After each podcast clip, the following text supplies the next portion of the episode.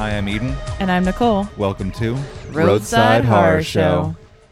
And it has been a horror show this week because I had to change Mhm. my story four times. That's how you know it's quality. So we are in Kentucky, Kentucky. the bluegrass state. Have you ever been to Kentucky? I have not, but when I worked at a call center, everyone was impressed by the fact that I knew that it's Louisville and not Louisville. So, That's good. I have definitely heard people pronounce it Louisville before. I'm like, Yeah. that is just in no way, shape, or form correct. no, it's Louisville. With a vole, like a vole. Yeah, like a vole. hmm Gotcha, gotcha. So I do have some delightful facts about the bluegrass state, which is Kentucky's nickname. Surprise, surprise. Yeah, really. That's no surprise to anyone. uh, the first one is, you know, just about Kentucky itself. The name Kentucky comes from an Iroquois word, Kentaten, which means land of tomorrow, All right. which is interesting, I guess. Yeah, I guess so. I think it's because Kentucky's like that first flat land when you get over the True, Appalachians. yeah. So I get it. That's tomorrow. God, yeah, everything like in like I mean not like the extreme west, hmm but like everything in that general area then becomes like super flat. Like The Great Plains. Kansas is just like no, we're just flat, completely flat. so, other fun facts about Kentucky. Kentucky is known as the horse capital of the world.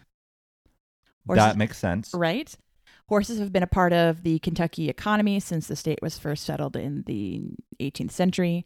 And today, the horse industry, so, you know, breeding, racing, selling, caring for horses, it makes up $3 billion in the state's annual economy. Makes sense with where my story takes place. Ooh. Uh, Kentucky's also the number one producer of the thoroughbred breed of racehorse, which makes a lot of sense. Yeah. uh, since it hosts the first leg of the American Triple Crown races, the and the oldest continually held horse race, the Kentucky Derby, Yes. and those hats. Big hats. That's exactly all I know of the Kentucky Derby. It's like There's peop- horses and hats. there's guys. horses, hats, and mint juleps, and people like to gamble on it. That's what I know about it. Yeah. Horses are so prominent in Kentucky's culture that they're featured on like the state quarter and on the state license plate. Huh. Okay. In fact, the residents of Kentucky held a vote to change the image on their state license plate to horses. Wow. It's Yep. that important to them. They love horses. Wow. Okay. Uh, there's literally horses everywhere in Maybe it should Kentucky. be called the equine state. the equine state, maybe. There's literally horses everywhere in Kentucky. In fact, for every 12 people who live in Kentucky, there's a horse. That again makes sense. So many horses. So many horses, so little time. now, Eden, do you like bourbon? I do. Excellent. I love bourbon too. I prefer Irish whiskey, but bourbon works in a pinch. See, I like bourbon more than Irish whiskey until I went to Ireland. Then I'm like, you know what? Irish whiskey. You have Yeah. a special place in my heart. It for me it goes Irish whiskey, bourbon, and then scotch. I know everyone loves scotch, but some scotches are just too much for me. Yeah, it's too too smoky. Yeah. I like bourbon because it's a little bit sweeter. Yeah, it is.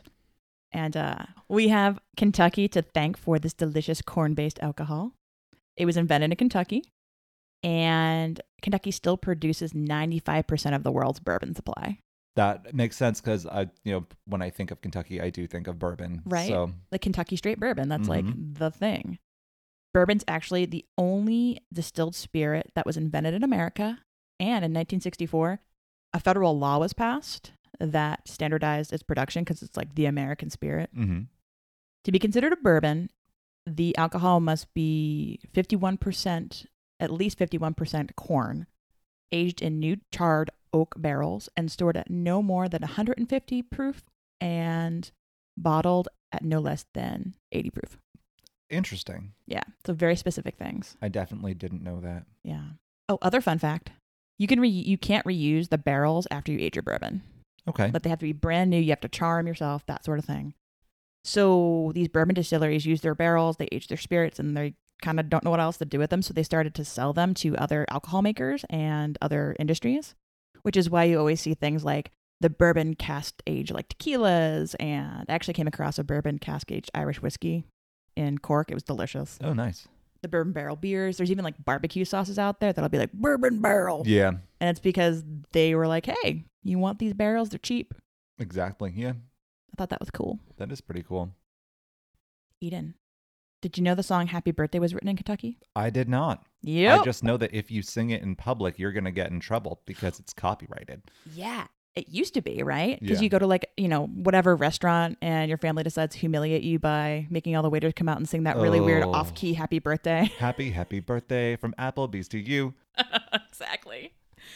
That was because it was copyrighted, but the song actually um, went through a federal lawsuit, Oh. and in 2014 it was declared public domain. So no more off-tempo crap hurled at you while you're trying to enjoy your free Sunday. That's kind of cool. And it's funny because since I did the Applebee's one, um, I was at TGI Fridays one time and there was someone having a birthday there. And then all of a sudden they come out and their happy birthday song is Happy, Happy Birthday from Friday's Crew to You. I'm like, this is just the happy birthday song from Applebee's. I feel like there's been a couple place times that I've been in Mexican restaurants for birthdays, and it's like happy birthday, but it's sung to the tune of La Cucaracha. Okay. So happy birthday, happy birthday, happy birthday to you. Oh my god. And I'm like, I don't, mm-mm, mm-mm. I just want to enjoy my enchiladas in peace. but yeah, Happy Birthday was written in Kentucky by two sisters, Patty and Mildred Hill, in 1893. And it's one of the most recognized songs in the English language. Nice. So wherever you go, you can sing Happy Birthday, and most people, folks will know what the hell you're singing. Yeah, Well, let's hope so. All right, next fun fact. I think you'll like this one. All right. The post it note was invented. By Romy and Michelle. Sorry. Oh, damn it. It was invented by Art Fry in 1974 at 3M. That I actually did know from that movie. And actually, the special glue was invented a couple years earlier by Dr. Spencer Silver. So sorry, Michelle. In my dream, though, I did know the formula for glue. Uh, Kentucky has lots of interesting museums, of course, like most places. The one that I thought was the most interesting and also terrifying at the same time is the Vent Haven Museum in Fort Mitchell, Kentucky. It's a place where you can find the world's largest collection of ventriloquist dummies. oh, creepy. Right? Like, I hope the lighting is very bright in that place. Of course, now since Buffy the Vampire Slayer, I always just think of that episode of Buffy with the ventriloquist dummy that was possessed. I often think of uh, this old Canadian show called Friday the 13th. Oh all, God, all the antiques were like yes. possessed. And There's Yep. definitely a terrifying dummy episode of that. Mhm. What was with them taking movies at that time and making TV shows that had really nothing to do with the movies? Because there was also like Poltergeist, The Legacy. There was Friday the Thirteenth. There was like I think it's because they were like usually like Canadian shows, and then they would retitle them for American audiences. oh, so that like, makes sense. people like Friday the Thirteenth. This Yeah. works. So the state capital, Frankfort, uh, has one of the most poignant war memorials I've ever encountered. Oh. it's really cool. It's the Kentucky Vietnam Veterans Memorial, which is basically this large sundial that honors the uh, 1,108 Kentuckians who were killed or went missing in action during the Vietnam War. Oh wow. Now, the really neat thing is the way this memorial functions. Each veteran's name is precisely engraved on this blue granite slate base for the sundial, and there's a shadow that the dial pointer will, will cast that touches their name on the day and time of their death. Okay. So basically, every year, each individual gets a personal tribute. I thought that was really lovely. That is really nice. I'm like, oh, tear. Got a little teary eyed when I was reading about it. Then I looked at a bunch of pictures and got even more teary eyed, and then I moved on. Fun fact Okay. Abraham Lincoln was the only president born in Kentucky, and he was born in a log cabin. Okay. Related fun fact his Confederate counterpart, Jefferson Davis, was also born in Kentucky, also in a log cabin. Wow. Log cabin boys, who knew? And there's a log cabin in my story as well. So we're just continuing this trend. Excellent. I'm glad all my fun facts are relevant. I know. Uh, I have a couple more, and then you can jump into your tale. Um, Kentucky is the home of a lot of manufacturing plants, including some notable automotive makers. oh, The largest Toyota plant in the world is located in Georgetown, Kentucky. that's weird because Toyota is like Japanese, Japanese. yeah. So Interestingly, the All Toyota right. plant completely American owned, though. yeah, So my uh, car's a Toyota. I love Toyotas. Me They're too. really good. too. Since 1981, every Chevrolet Corvette in the world has been produced by a plant in Bowling Green. Huh. Okay. So if you're driving a vet that's newer than an 80 year, we're driving around a piece of Kentucky proud assembled machinery. Interesting. I didn't know that. Now, Eden, you've heard of Fort Knox, right? Yes, of course. It's what I think of when I think of gold, right? Yes, exactly. Uh, it's actually technically where they store the gold, known as the U.S. Bullion, Bullion Depository. Which, of course, is why whenever something is secure, they say locked up tighter than Fort Knox. Exactly. And uh, Fort Knox houses like h- over half of the U.S. federal gold reserves. Uh, it's a tremendous amount of gold. It is 4,583 metric tons of gold, Hmm. which is worth about $236.4 billion. Wow. Okay, that was very Dr. Evil. Thank you for that. I mean, how could I not? I kept thinking a Goldmember the entire time I was reading Oh, about Fort Knox. That's the one that I forget about because it's the worst of Yes. them.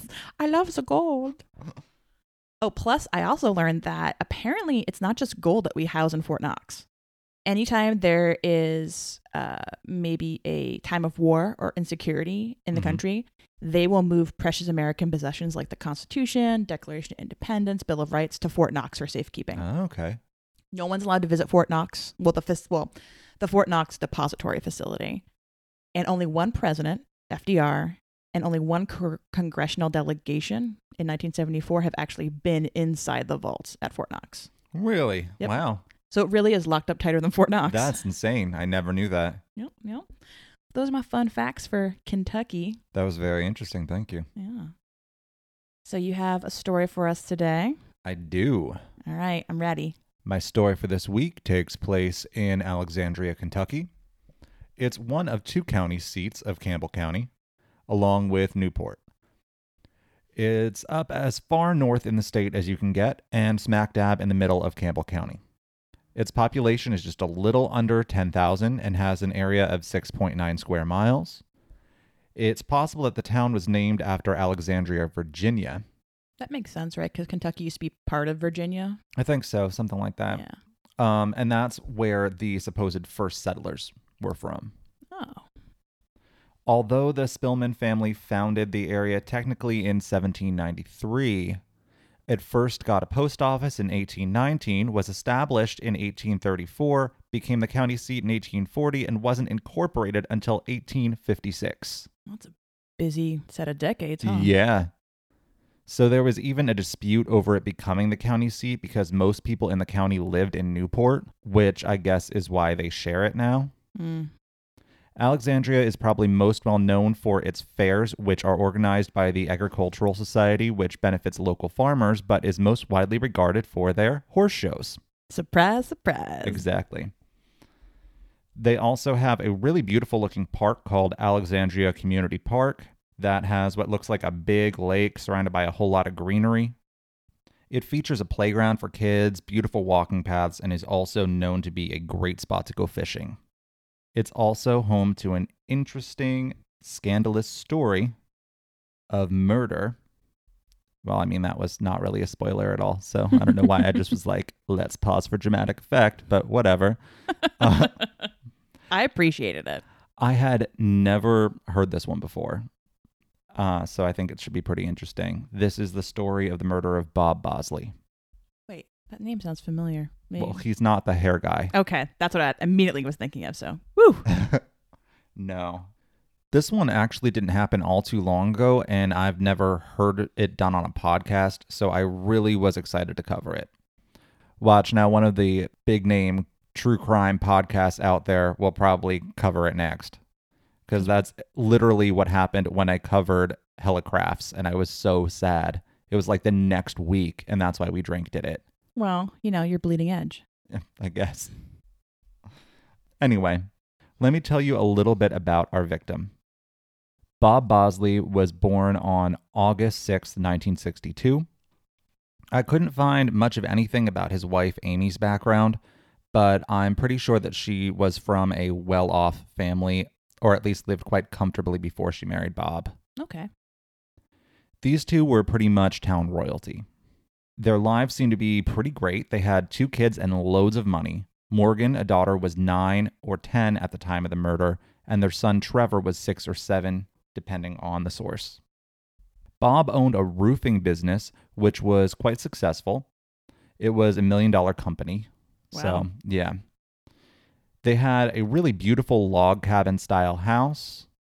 Bob was also a pilot. He owned boats, had fancy cars. They just had this amazing life, it would seem. Yeah, that sounds pretty killer. Oh, yeah. No pun intended. That, well, that was actually pretty good. Yeah. Even though they had a lot, it was said that Bob was also pretty gen- a pretty generous guy. He would donate to charities and was said to also have worked for free on someone's roof around Christmas time one year, according to his mom. That's pretty awesome to be in that kind of position. Yeah, absolutely. Sadly, all good things come to an end, right?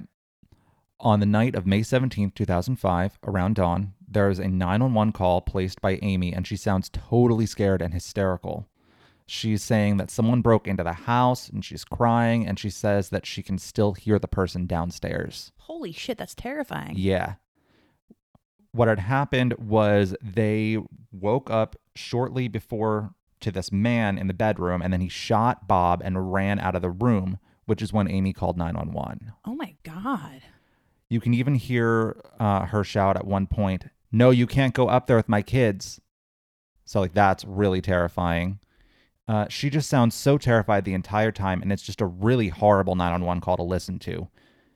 At the end of the call, you hear a noise of some sort, and then there's no one on the other end of the phone. Like, Amy's end just drops out. Mm. They send the cops out and they call Amy back asking if the gunman is still in the house, but she says that he just ran out. She is still in hysterics and keeps saying, He shot my husband, he shot my husband. It only took a few minutes for the cops to arrive and they found Bob Bosley slumped face down over the bed with multiple bullet wounds. There were blood on the sheets. Uh, they found Amy with her clothes torn and some cuts on her breasts and behind her ear. Weird. So, probably like defensive wounds. Yeah.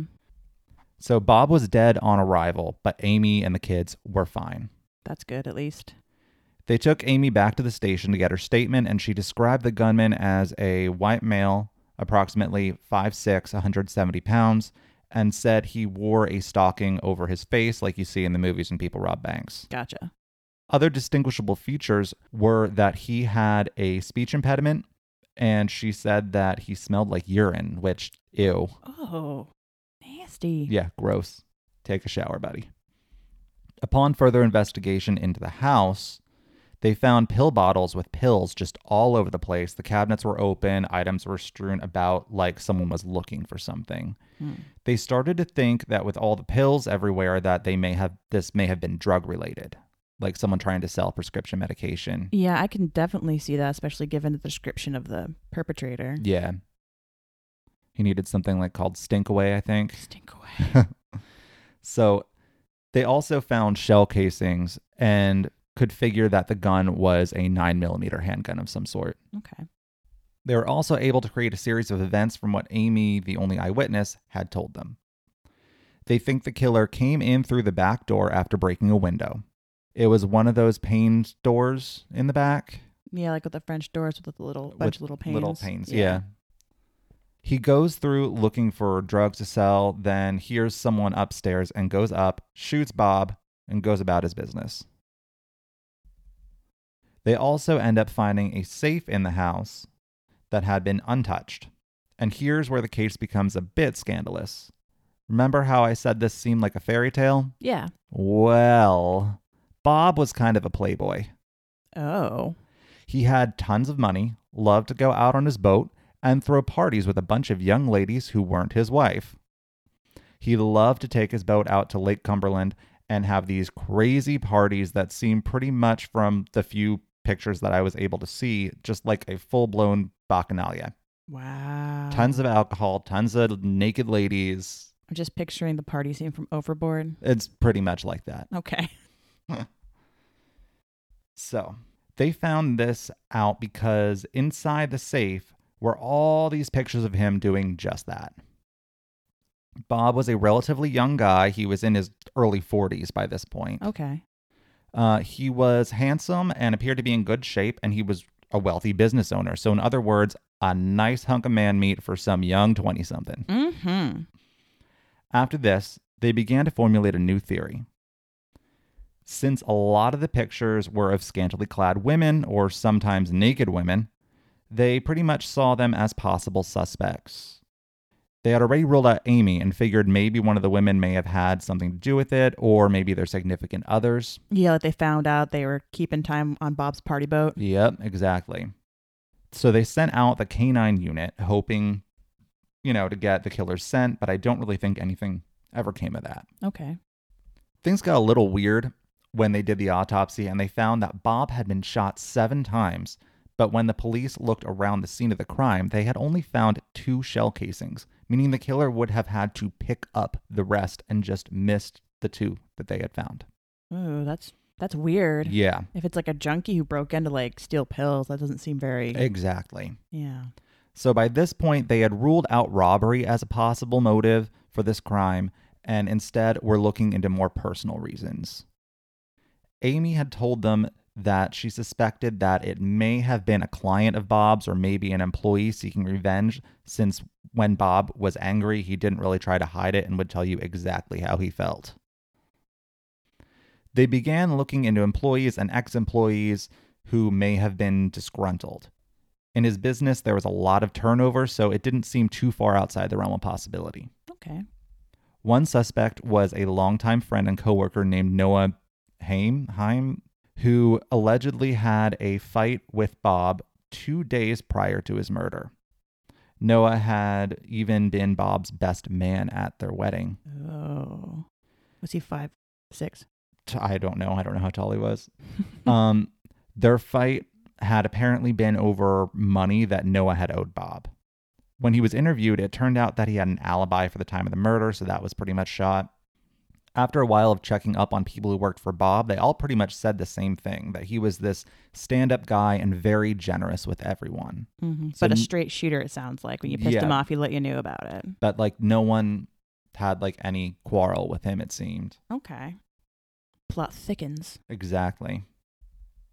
So they went back to the risque photos for some new leads, identifying one of the ladies as Darla Cope, who he may have been having an affair with. That was the rumor. Darla is like such an other woman's name. It is, I know. So Darla talked with police, and it turned out that not only did she have an alibi for the time of the murder, but she also didn't have a jealous boyfriend or spouse. Hmm. Now, it gets especially crazy when they start talking to the children, which again just make me a damn detective already because this would have been like the first thing I did after talking to the wife. Morgan, the daughter, contradicted the order of events put forth by Amy, saying that first she heard the gunshots and then the sound of breaking glass, so it would seem that maybe this had all been an elaborate staging. Uh oh. They decided to get a warrant for the house then and checked in the basement where they found an aluminum bat hidden behind the stairs, which, upon further investigation, had some glass stuck in it. Amy. They used a refractive index to compare the glass found in the bat to the glass on the pane on the, on the door, and they were a match. Mm. Furthermore, there was also wood on the bat which matched the door frame. Mm. Now, when the bat was shown to the kids, surely enough, they said it was theirs. also, this is a real dumb dumb move on behalf of the police and Amy, who, spoiler alert, is obviously the killer at this point. One of my unfinished mystery novels that I had been writing, which I may still finish at some point if I ever have time, involved an elaborate cover up by a wife that killed her husband and tried to say someone broke in, and they only found out that she did the crime in the end because of where the glass had landed when a window was broken as a fake entry point. Mm. The broken glass was outside, not inside the house where it would have been if someone had broken in from outside. I was also going to have specks of dirt from the ground on the glass because my killer would have been smart enough to move it inside after she realized what she did. However, Amy was not that smart and left the broken glass on the outside of the door, which the simple laws of physics would suggest that it had been broken from inside. Asshat. also, rookie mistake number two for Amy she left a towel at the bottom of the washing machine with her other four shell casings in it. Wh- what? Double asshat Oh my goodness. or five or whatever they were. Make that triple ass hat because instead of ripping her shirt, which she said had been ripped by the murderer, which I guess in a weird way it kind of was by the murderer, but uh, she cut it with a pair of scissors, which they found out when analyzing the pattern. Amy denied committing the murder when questioned. And it was funny because the detective who was talking in one of the things I watched was like, It's not uncommon for criminals to lie. It happens all the time. No shit, Dick Tracy, where'd you park your squad car? Of course they lie. What would they gain from telling the truth other than extra reading time since they'll be thrown in prison? So at this point, they just had to start looking into possible motives because Amy, check your hands and you might see a little red. Mm-hmm. Anyway, in another scandalous turn, they find out that her husband's roofing company hadn't paid their taxes in five years to the tune of $1.7 million. Oh, damn. And guess who the company's bookkeeper was? Amy motherfucking Bosley. Investigators for the IRS had been talking to her about this little mix up. And they had wanted to speak with Bob too. And I guess she hadn't told him about her less than scrupulous bookkeeping because she refused to let them speak to him. Whoops. The best part of this is that they're like, look, lady, just put your husband on the phone. Then she just took the receiver away for a minute, placed it back to her ear, and said, "Well, Yes, this is this is Bob Bosley. No way. Yeah. No way. The IRS was like, no, Amy, not Kermit the fucking frog. Bob Bosley. ma'am, ma'am, we know that's you. Yeah, ma'am. like she's not even good at this. and they literally said that she sounded like Kermit the Frog. So, dare I say, quadruple asshat. Wows. Wow. They had even scheduled to meet with her and Bob the morning of his murder. Wow, that's a really down to the deadline. She actually called the IRS agent the same day and was like, Sorry, can't make the appointment. My husband's been murdered. You know how it is. Okay, thanks. Bye. so, if this wasn't enough, Amy actually thought that if Bob was dead, the problems with the IRS, since it was Bob's company, would just go away and they'd be like, oh, well, sorry to bother you. Guess we forgot. We'll just forget, you know, all about that mysterious 1.7 million. Oh it's fine. goodness. So it all comes down to this. Amy gets hounded by the IRS, and instead of telling her husband that she had single handedly destroyed his business that he had built, she murders him so she won't have to accept responsibility. Now, her husband is dead, she's going to jail, and for all intents and purposes, the children have lost both their parents now. Mm-hmm. I will say one thing about Amy. She is an Oscar worthy actress because that 911 call is chilling. It sounds so real, and I would never have imagined in a million years that she had been faking that call. Now, it isn't really 100% necessary to have a murder weapon when going to trial, but it sure as hell helps. Yep. They dragged lakes, they looked on land, they even sent choppers overhead, but they were not able for the life of them to find this gun, which turned out to belong to Bob, by the way. Oh, So she took Bob's gun and killed him with his own gun. Oh my goodness. Finally, they look over footage of Amy leaving the house and notice that she doesn't have her bag and that her sister is actually carrying it. the sister, I believe, has had this bag the whole damn time and she never looked in it, oh, which I guess makes her a good sister since she's respecting Amy's privacy. But turns out that the gun was in there the entire time, so she turns it over to police as evidence. Oh damn. Yep. In court, Amy accepts a plea deal and was sentenced to 20 years in prison for the murder of her husband. We still don't know what she did with all that money she embezzled, but they were building a new house in Pendleton County, which is the county right below Campbell, if I'm not mistaken. I didn't get to see much of this house, but it looked very much like a castle. It even had a stained glass window with like a bee Oh in it for. Bosley. Yeah. Um, so it was very much a castle. Uh, so they think that the money was probably going toward that and boats and other goodies. Mm-hmm. Uh, they also there's also a possibility that Amy has the money stashed away somewhere and will probably live off that for a while once she gets out of prison. Prison, which, if my math is correct, should be 2026. So unfortunately, it's coming up. Mm, I guess we'll find out, huh? Yeah, because like he was shot in 2005. Mm-hmm. Um, and then she was convicted in 2006. So coming up, unfortunately. It was also heartbreaking in court where Bob's family spoke to Amy. His brother said, You have no respect for life. You are a liar and a fake. Yikes. His sister said, Did he yell out for you to stop? We'll never know. That's so damning. I know. And then his mom said, I didn't even get to see my son. I didn't even get to say goodbye, which is really heartbreaking. Mm. I normally don't like plea deals because I feel like a lot of these murderers deserve worse than what they get sometimes with them. And I certainly think that in this case as well, because she deserved more than 20 years, because this was obviously premeditated. Oh, for sure. Yeah. Um, but I'm just happy that the kids didn't have to go to trial and testify because they're already going through enough. They had it hard enough, as Mhm. far as I'm concerned. Even the Bosley family said as much, although they would have liked to see Amy stay in prison for life That's fair. but they were also happy the kids didn't have to testify. Also, in regards to the cops who investigated the murder, it seems like some of them, even though she had been ruled out as a suspect early on, didn't buy into her story, according to ABC News. They said that she would go from, you know, crying to, quote, bashing her husband. And also, and although she was crying, there was no tears Yeah. all in all, with this one, I just feel really horrible for the kids. And although I couldn't find it anywhere, I'm assuming the kids got to stay with the grandparents or the aunt and uncle. Yeah.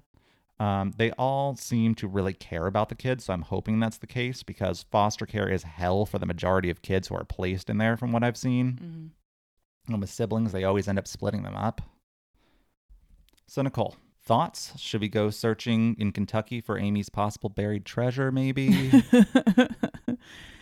I, I, you know, it's interesting because at face value, it does seem like a home invasion. But then there's like immediately when it's like her husband shot, and then like her story is that the killer didn't shoot her and just went to go look for pills. yeah. That initially seemed kind of weird to me. Maybe his nerves were shot and he needed like a Xanax or something after guess, I shooting. Bob.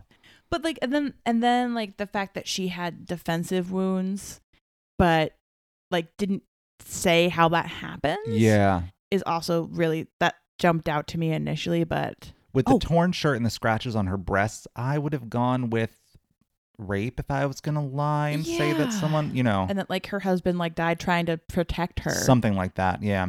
but then like the other thing that's really weird to me about Not that I would ever lie about anything like that because that's horrible, but you know what I mean, guys. Yeah. The other thing that's really weird about this case is the pictures of Bob's party boat and his ladies in the safe. Yeah. Like who takes photos and puts it in your own safe? I know of Like, the- super incriminating things that could destroy your marriage. Yeah, that seemed really odd to me. And for a moment, I was like, "Oh, is somebody blackmailing him?" Well, I also left this out, but there were rumors that they were both having affairs. I don't know how true it is. It's Oh. just, you know, town gossip, but Mhm, mhm. interesting. But yeah, oh, yeah. I you know, and the sad thing is, this probably happens all the time, Oh yeah. and I'm sure it people who are far smarter than Amy oh yeah. get away with it, and it's so infuriating. Because I mean, Amy um, was kind of a little bit of a Kim. Yeah, yeah. well, my sources for this week were Wikipedia, thedeadlywomen.fandom.com, findagrave.com, fox19.com, an episode of Forensic Files called Dirty Laundry, abcnews.go.com, Murderpedia, and Oxygen.com because they also did a Snapped episode. Oh, on her. And I love Snapped, but I could not find the episode to watch. So, Oh, it's a bummer. I love Snap too. yeah, it's so good. All right, well, thanks for that story, Eden. Absolutely. I really enjoyed my story this week. So I'm kind of glad the other ones did not turn out, I guess. Yeah, I think it's well worth you know revisiting the story because that one was great. Yeah. Well, guys, I guess we're going to take a little break and then we'll be right back with Nicole's story. Hey, guys, Eden and Nicole here. We wanted to let you know about the second annual Pocono Witches Festival, where Roadside Horror Show will be having their very first live show. Come join us at Slippery Rock Resort in Lake Harmony, Pennsylvania for a spooky yet funny show in a haunted location. You can experience all the beauty of Lake Harmony while getting your spooky on with several events, hosted by our friend, the Pocono Witch, E. Massey. Enjoy a spooktacular event that's the third largest of its kind in the tri state area. Take in a seance with medium Glenda Dawson. Or enjoy a paranormal investigation with Mark Keys from TV's Paranormal 911 and Virginia Rose Centrillo from TV's The Haunted. Hungry? We've got you covered with a psychic breakfast. And you can finish it all up with a masquerade ball and maybe take part in a Samhain ritual. You can also enjoy special guest presenter, author Christopher Penczak, as well as a live concert with Metamorph. It's all happening October 23rd to October 25th at beautiful Split Rock Resort. All of those are ticketed events, but will be at the Magical Market on Saturday, October 24th, which is completely free and open to the public. You can find nearly 100 unique vendors with all their own goodies. And of course, you'll You get, to, see, us for free. So come down to the Split Rock Resort and show us some love. Tickets are available now at PoconoWitchesFestival.com, where you can also find more information about the events. That's PoconoWitchesFestival.com.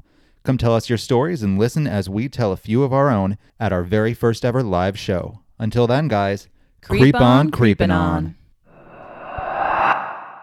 And we are back. We're back. So Eden, I know I told you I was going to cover Bob Mackey, Bobby Mackey's World of Music. Yeah.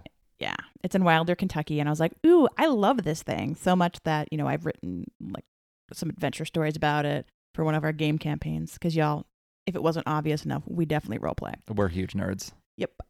But I started doing my research and I ended up on way too many Ghost Adventure fan sites and saw way too many Zak videos that I just couldn't deal with it. And then I read a little bit more, and a lot of the websites I was on debunked the whole haunting thing at this honky honky tonk nightclub. So I was like, you know what? There's got to be other weird stuff in Kentucky, right? Yeah.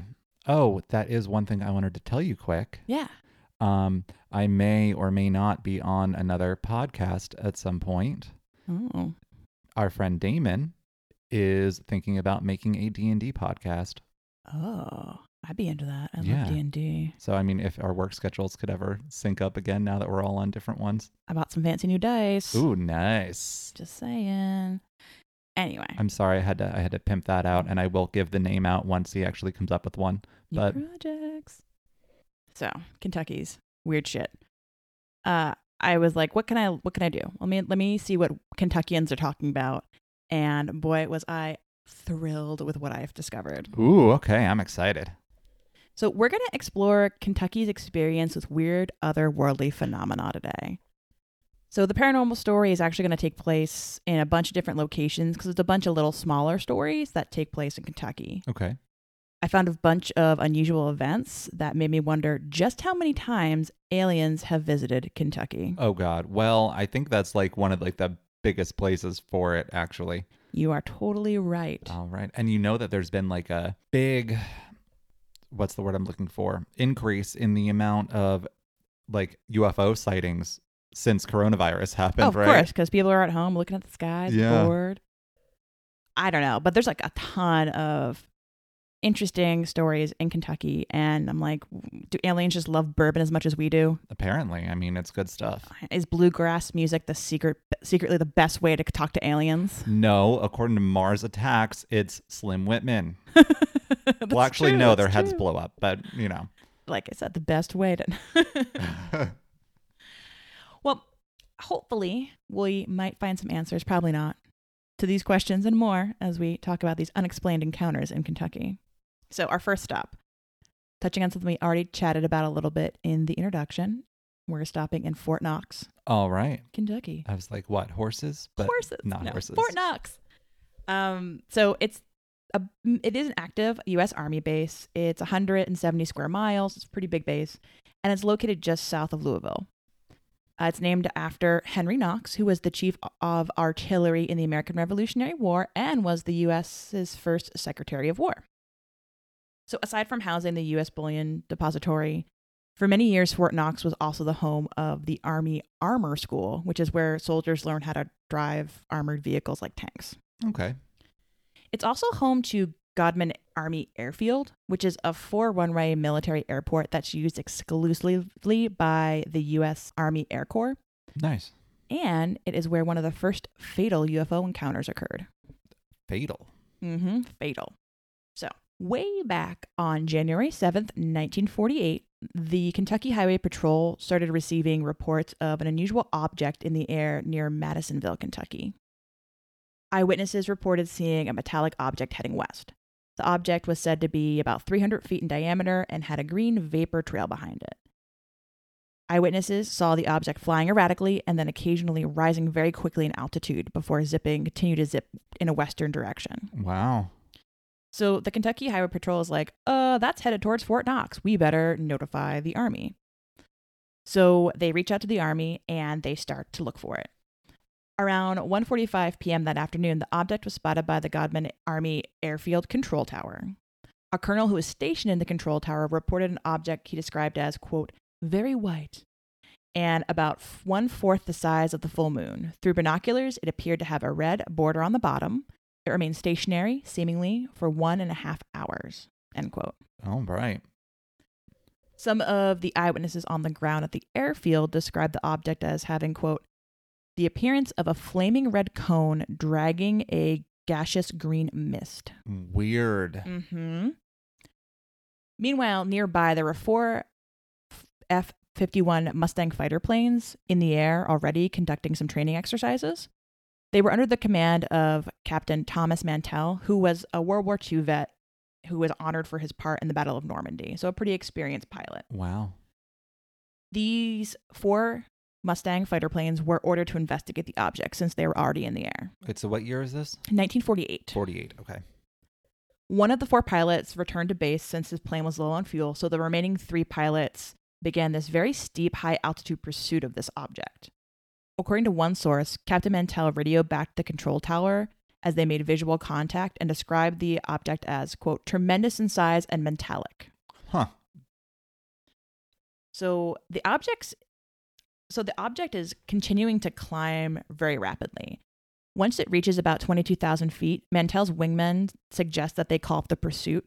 They didn't have the proper oxygen equipment, no Yeah. masks on the flight because it was a training exercise. And they couldn't go much higher without any serious risk to themselves. Makes sense. Mantell ignores their suggestions and continues to follow the object in altitude as it ascends, while the other pilots level off at 20,000 feet. Okay. As Mantell reaches 25,000 feet, he radios back to the control tower. He lets them know that he's closing in on the object, and then is heard saying, My God, I see people in this thing. Ooh, okay. And that's the last radio communication they heard from Mantell. What? No, I don't like this. Yep. So the control guys in the control tower can repeatedly try to contact him, but they're not able to reach him. A short while later, a plane crash is reported on a farm Ah, Okay. south of Franklin, Kentucky. Witnesses saw a fighter plane falling out of the sky. As it fell, it was sort of spinning in this really tight spiral. When authorities get to the scene, the destroyed plane looks like it basically belly flopped out of the sky. Oh, Just no. landed right in its belly. Sadly, Captain Mantell was killed, and every bone in his body was crushed. Oh my god. Weirdly, though, there was no blood at the scene. So even though his, his body was basically crushed by the impact, it didn't like splatter everywhere. It was just That's weird. right, super creepy and weird. They were able to recover his body. They noticed his watch had stopped at 3:18 p.m., which was their confirmed time of the crash. Yeah.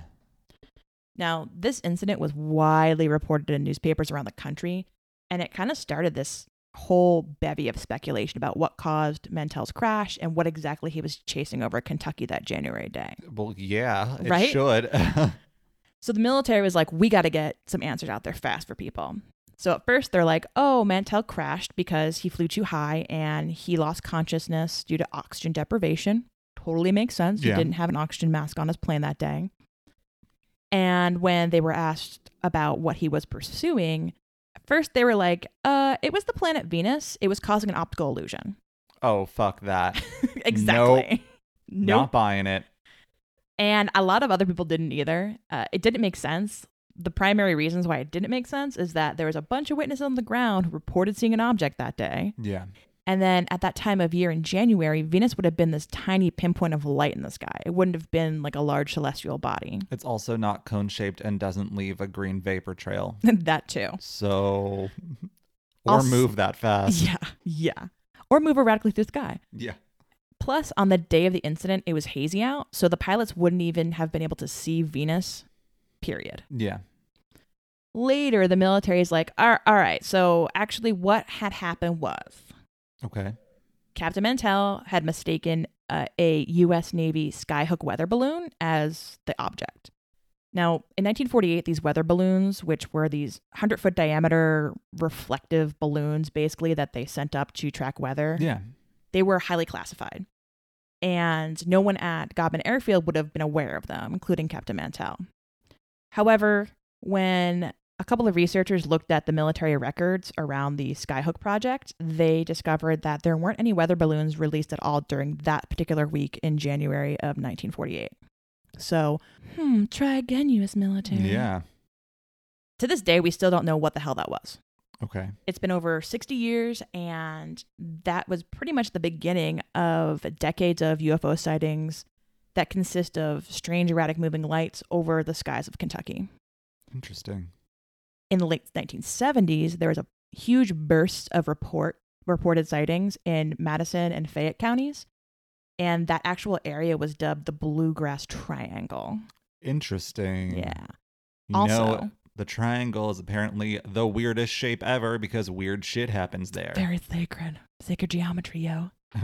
Speaking of sacred geometry, at the same time, there were also several crop circles reported from the 1970s through 2000 in these northern Kentucky counties. So Madison, Fayette, Woodford, and Fleming.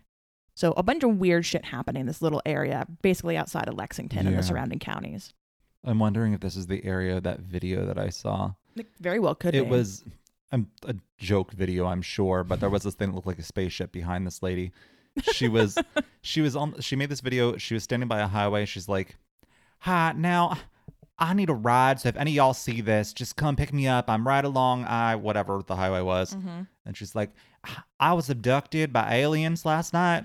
Oh my God. and they gave me this probe and they took off all my clothes and you know i mean i hadn't gotten any for a long time so you know once my clothes are off i thought maybe if i have sex with them they'll just go away and put me back so i was just like come get it boys come get it fellas and then they just took one look at me and they they took all their stuff from the aircraft and they just ran so they stranded me here with no way home so if any of y'all can give me a ride that'd be real nice that definitely sounds like an SNL sketch. it was hysterical.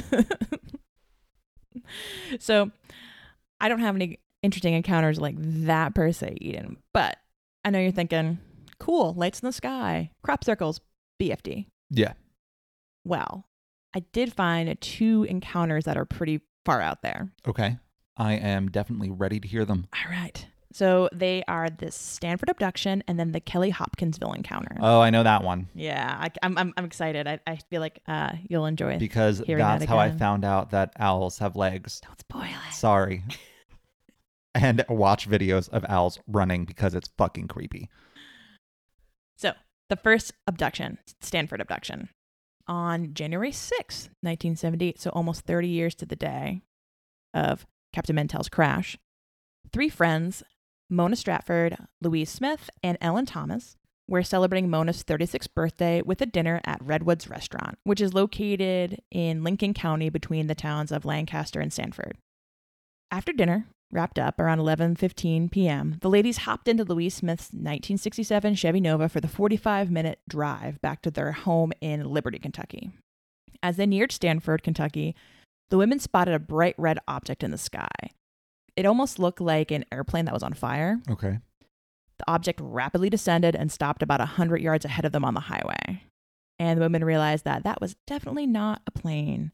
It was this huge disc shaped object with revolving yellow lights that stretched the full length of two houses and on either side of the highway. After a few moments, the object moved to the left and then zipped away and disappeared. Okay. Louise continued driving down the highway when suddenly the object appeared behind them and a bright blue light filled the car. The car began to accelerate on its own. Oh shit. Louise was unable to steer the car and watched as the speedometer quickly approached 85 miles an hour. That's not something I want to happen ever. Mm-mm, never. Then the women heard the car's engine stall out, but they continued speeding down the highway. The women suddenly felt a burning sensation in their eyes and then saw a wide, brightly lit road ahead of them. After a few moments, the landscape changed and they realized they were traveling down Highway 78 near Hustonville, a full eight miles from where they had just been. Oh, they lost time. They did. When they checked their watches, they realized that an hour and 20 minutes had passed. yeah. So they arrived back in Liberty at 1:25 a.m., which is almost an hour and a half later than they thought they would get back. Each woman had a red mark almost like a burn on the back of their neck, Damn. and they all had burning, irritated eyes. Okay, I thought you were going to say burning irritated buttholes, but no, not quite. But after going to the doctor the next day, uh, two of the women did have conjunctivitis suddenly. oh, wow. Really weird, right? I want to know what happened. I know. I guess we never will find out. Gotta But clean those probes.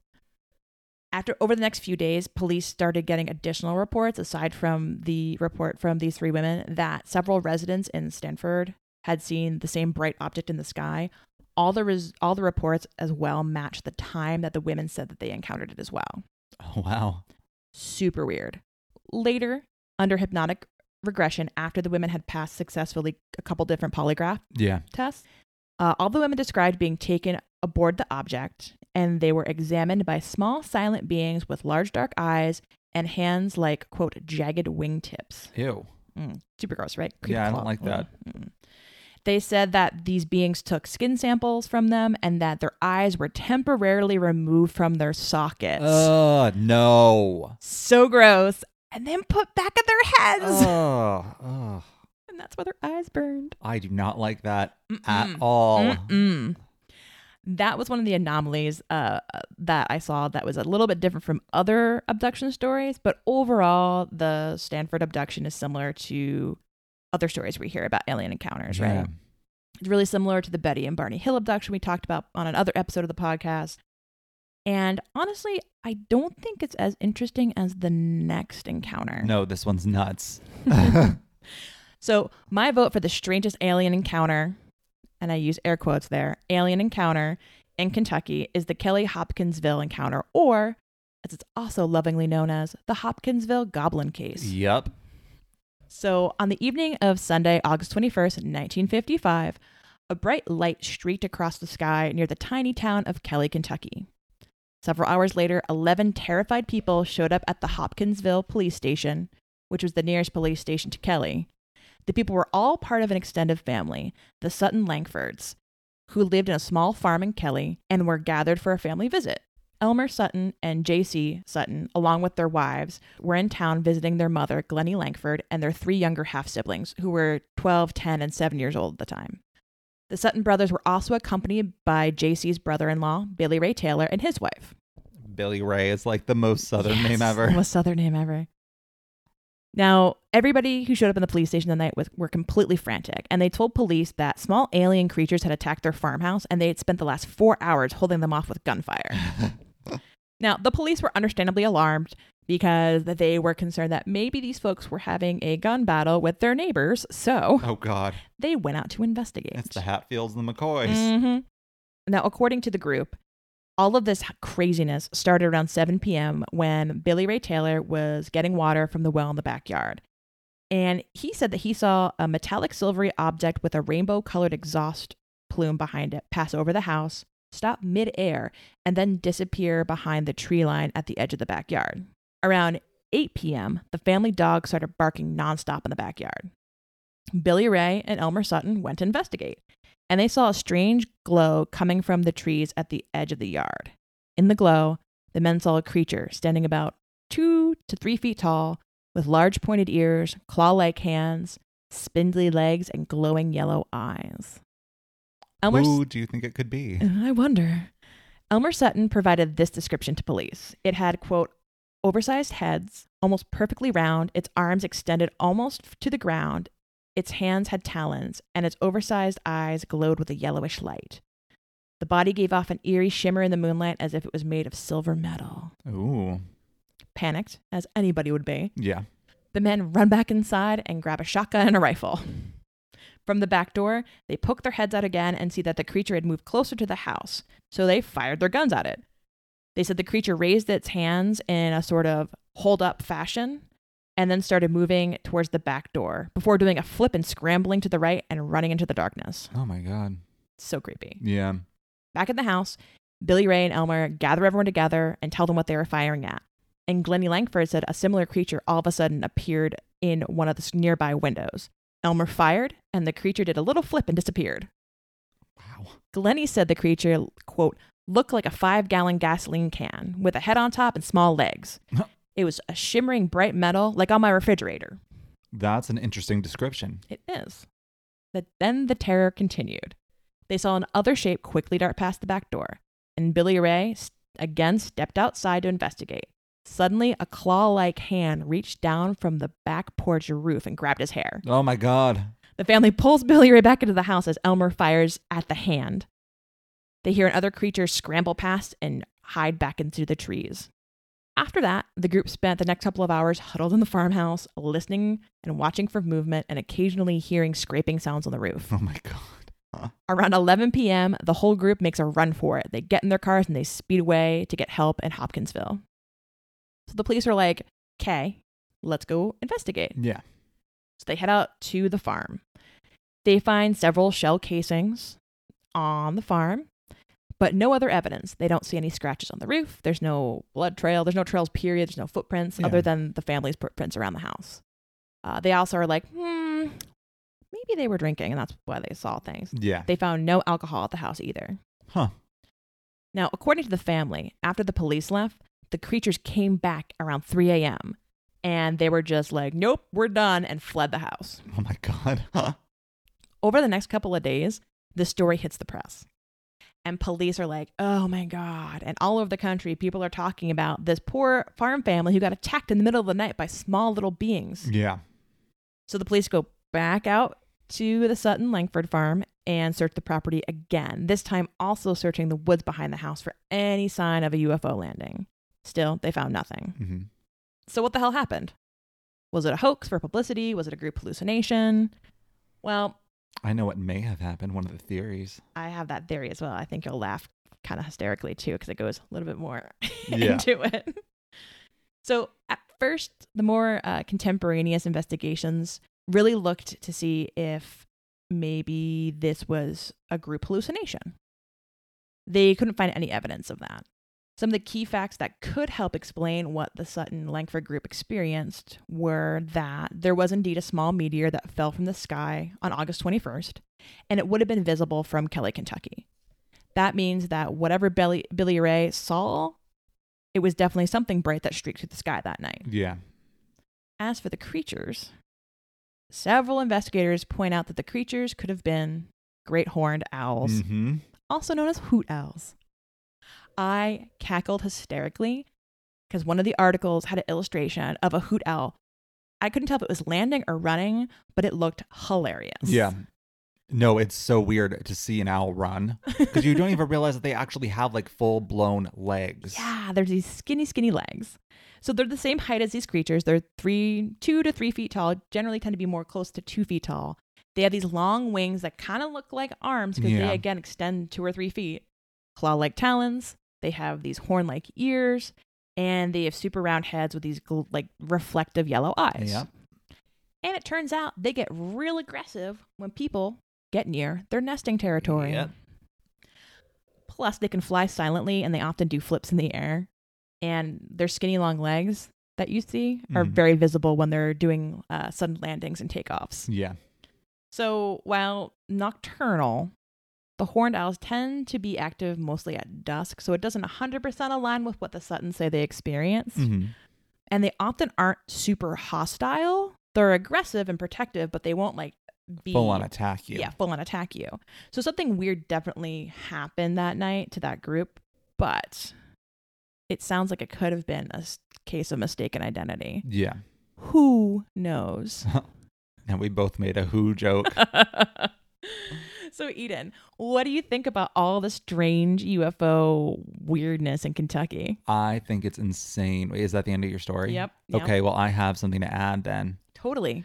Um, the phrase little green men actually came from this case as well. That's true. I did see that in my research, but it wasn't. Go ahead. they said that they were gray men, but a Mhm. misprint made it into green men. So that's and the gray thing comes along with like a lot of alien sightings because there's supposed to be a race of aliens called the grays that have the big black eyes Yeah. and gray skin. Um, but yeah, that's where the little green men phrase comes from because a newspaper printed it wrong. Interesting. See, I didn't have that tidbit. So when I kept coming across this like weird proclamation that they that the Sutton, Sutton didn't describe them as little green men, I'm like, that's weird. They keep saying that. Yeah, but that makes a lot of sense if it was like a misreport. yeah. It was so weird. Um, th- that story is just insane. yes. And like I said, it made me kind of just freaked out by owls a little bit now, even though they're one of my favorite animals. bit, but yeah. they are a little weird. They can turn their head all the way around and they have weird legs. Yeah. just- no. glorious creatures, glorious They're creatures, beautiful and majestic, and terrifying. and yeah, they're terrifying. I did think it was interesting too when you think about like how this would affect people grew, living in Kentucky during the later half of the 20th century, right? So you have this like really famous military plane crash hmm caused by presumably a UFO. And then you have these, you know, this Well, it was definitely about a UFO because UFO Right. only means unidentified flying object, so it doesn't have to be an alien. exactly. And then you have the, you know, Hopkinsville goblins, which is this great story where we now get the phrase little green men, even though Mhm. they weren't green. So that's something that's always like, you know, you know about it growing up in Kentucky. And then all of a sudden, you, so anytime you see weird lights in the sky, wouldn't you naturally kind of jump to that? I oh think yeah, I would, absolutely. like, I think "Oh, that's why the. South has more like UFO sightings than most other places, because people are kind of like programmed to think that now.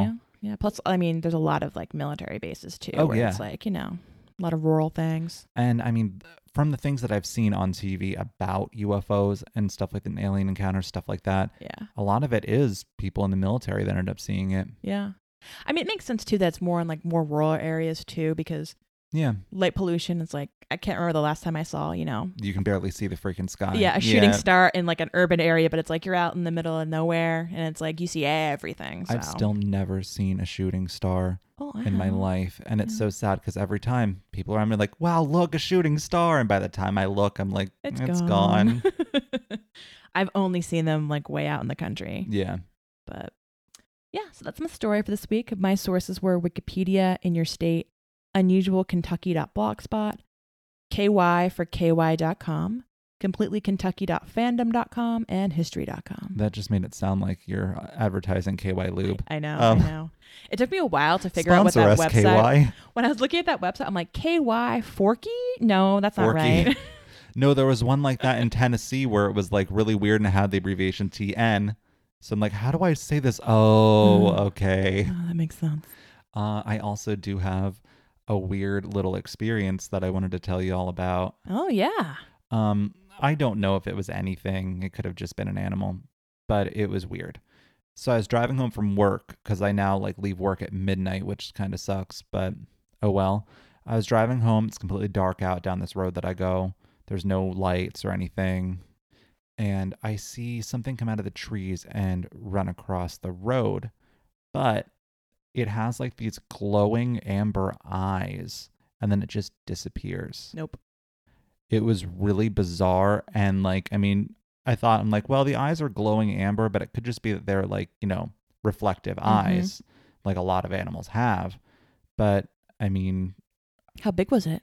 it was probably about i'd say like around like one and a half two feet Oh, that's good. It's not a werewolf then. it was weird very very freaking weird Well, I'm glad you didn't hit with your car. no i didn't Because if you did, then you would have been like, it was a skunk. God damn it. yeah right exactly no it didn't move like a skunk because skunks have that Oh. really weird run that you see. yeah, see that lope. yeah Run. Yeah. So I don't know what it was, but it was probably an animal. So I'm not going to think too much about it, but it was just very creepy. And my headlights had to be hitting it just right for it to actually be an animal because no animal's eyes just glow. Yeah. yeah. Creepy. I hate driving at night sometimes because of the possibilities of like Oh, things yeah. darting over your Because car. that road too, I see deer a lot on it. Mhm. So I'm always worried. Like the speed limit's 50 miles an hour and there's deer. I'm, you know, a little freaked out by that. You could always get a deer whistle for your car. Deer whistle. Oh yeah, I learned about them in Massachusetts when I asked my wife what the hell those things were on all the cars. Oh, And they're apparently these little plastic things you can attach to like the roof of your car, like your hood, and it makes a whistling sound when you're driving. That's uh I think it's outside the range of human hearing. It might not be, but it's very faint to human ears, but Yeah. deers hear it and it Oh. like keeps them away from the road. oh, well, that's good. Yeah. Yeah, that actually sounds like something I might want to invest in. hmm Maybe I'll surprise you. Maybe. Everyone deserves presents. Anyway, I think that's it for our show today. Right? Yep, that's everything. All right, cool. If you liked what you heard, if you want to share your own strange, weird encounter, if you have any suggestions, or if you just want to say, Hi, Eden and Nicole, You can do that by sending us an email at roadsidehorrorshow at gmail.com. You can also find us online at roadsidehorrorshow.podbean.com. We are also on the social medias because who isn't these days? On Facebook and Instagram, you can find us at Roadside Horror Show, and on Twitter, we are Roadside Horror. We'd also like to thank Yox Rocks Designs for our logo and eMassey for our intro and outro music. Until next week, Roadsters, Creep on, creepin' on.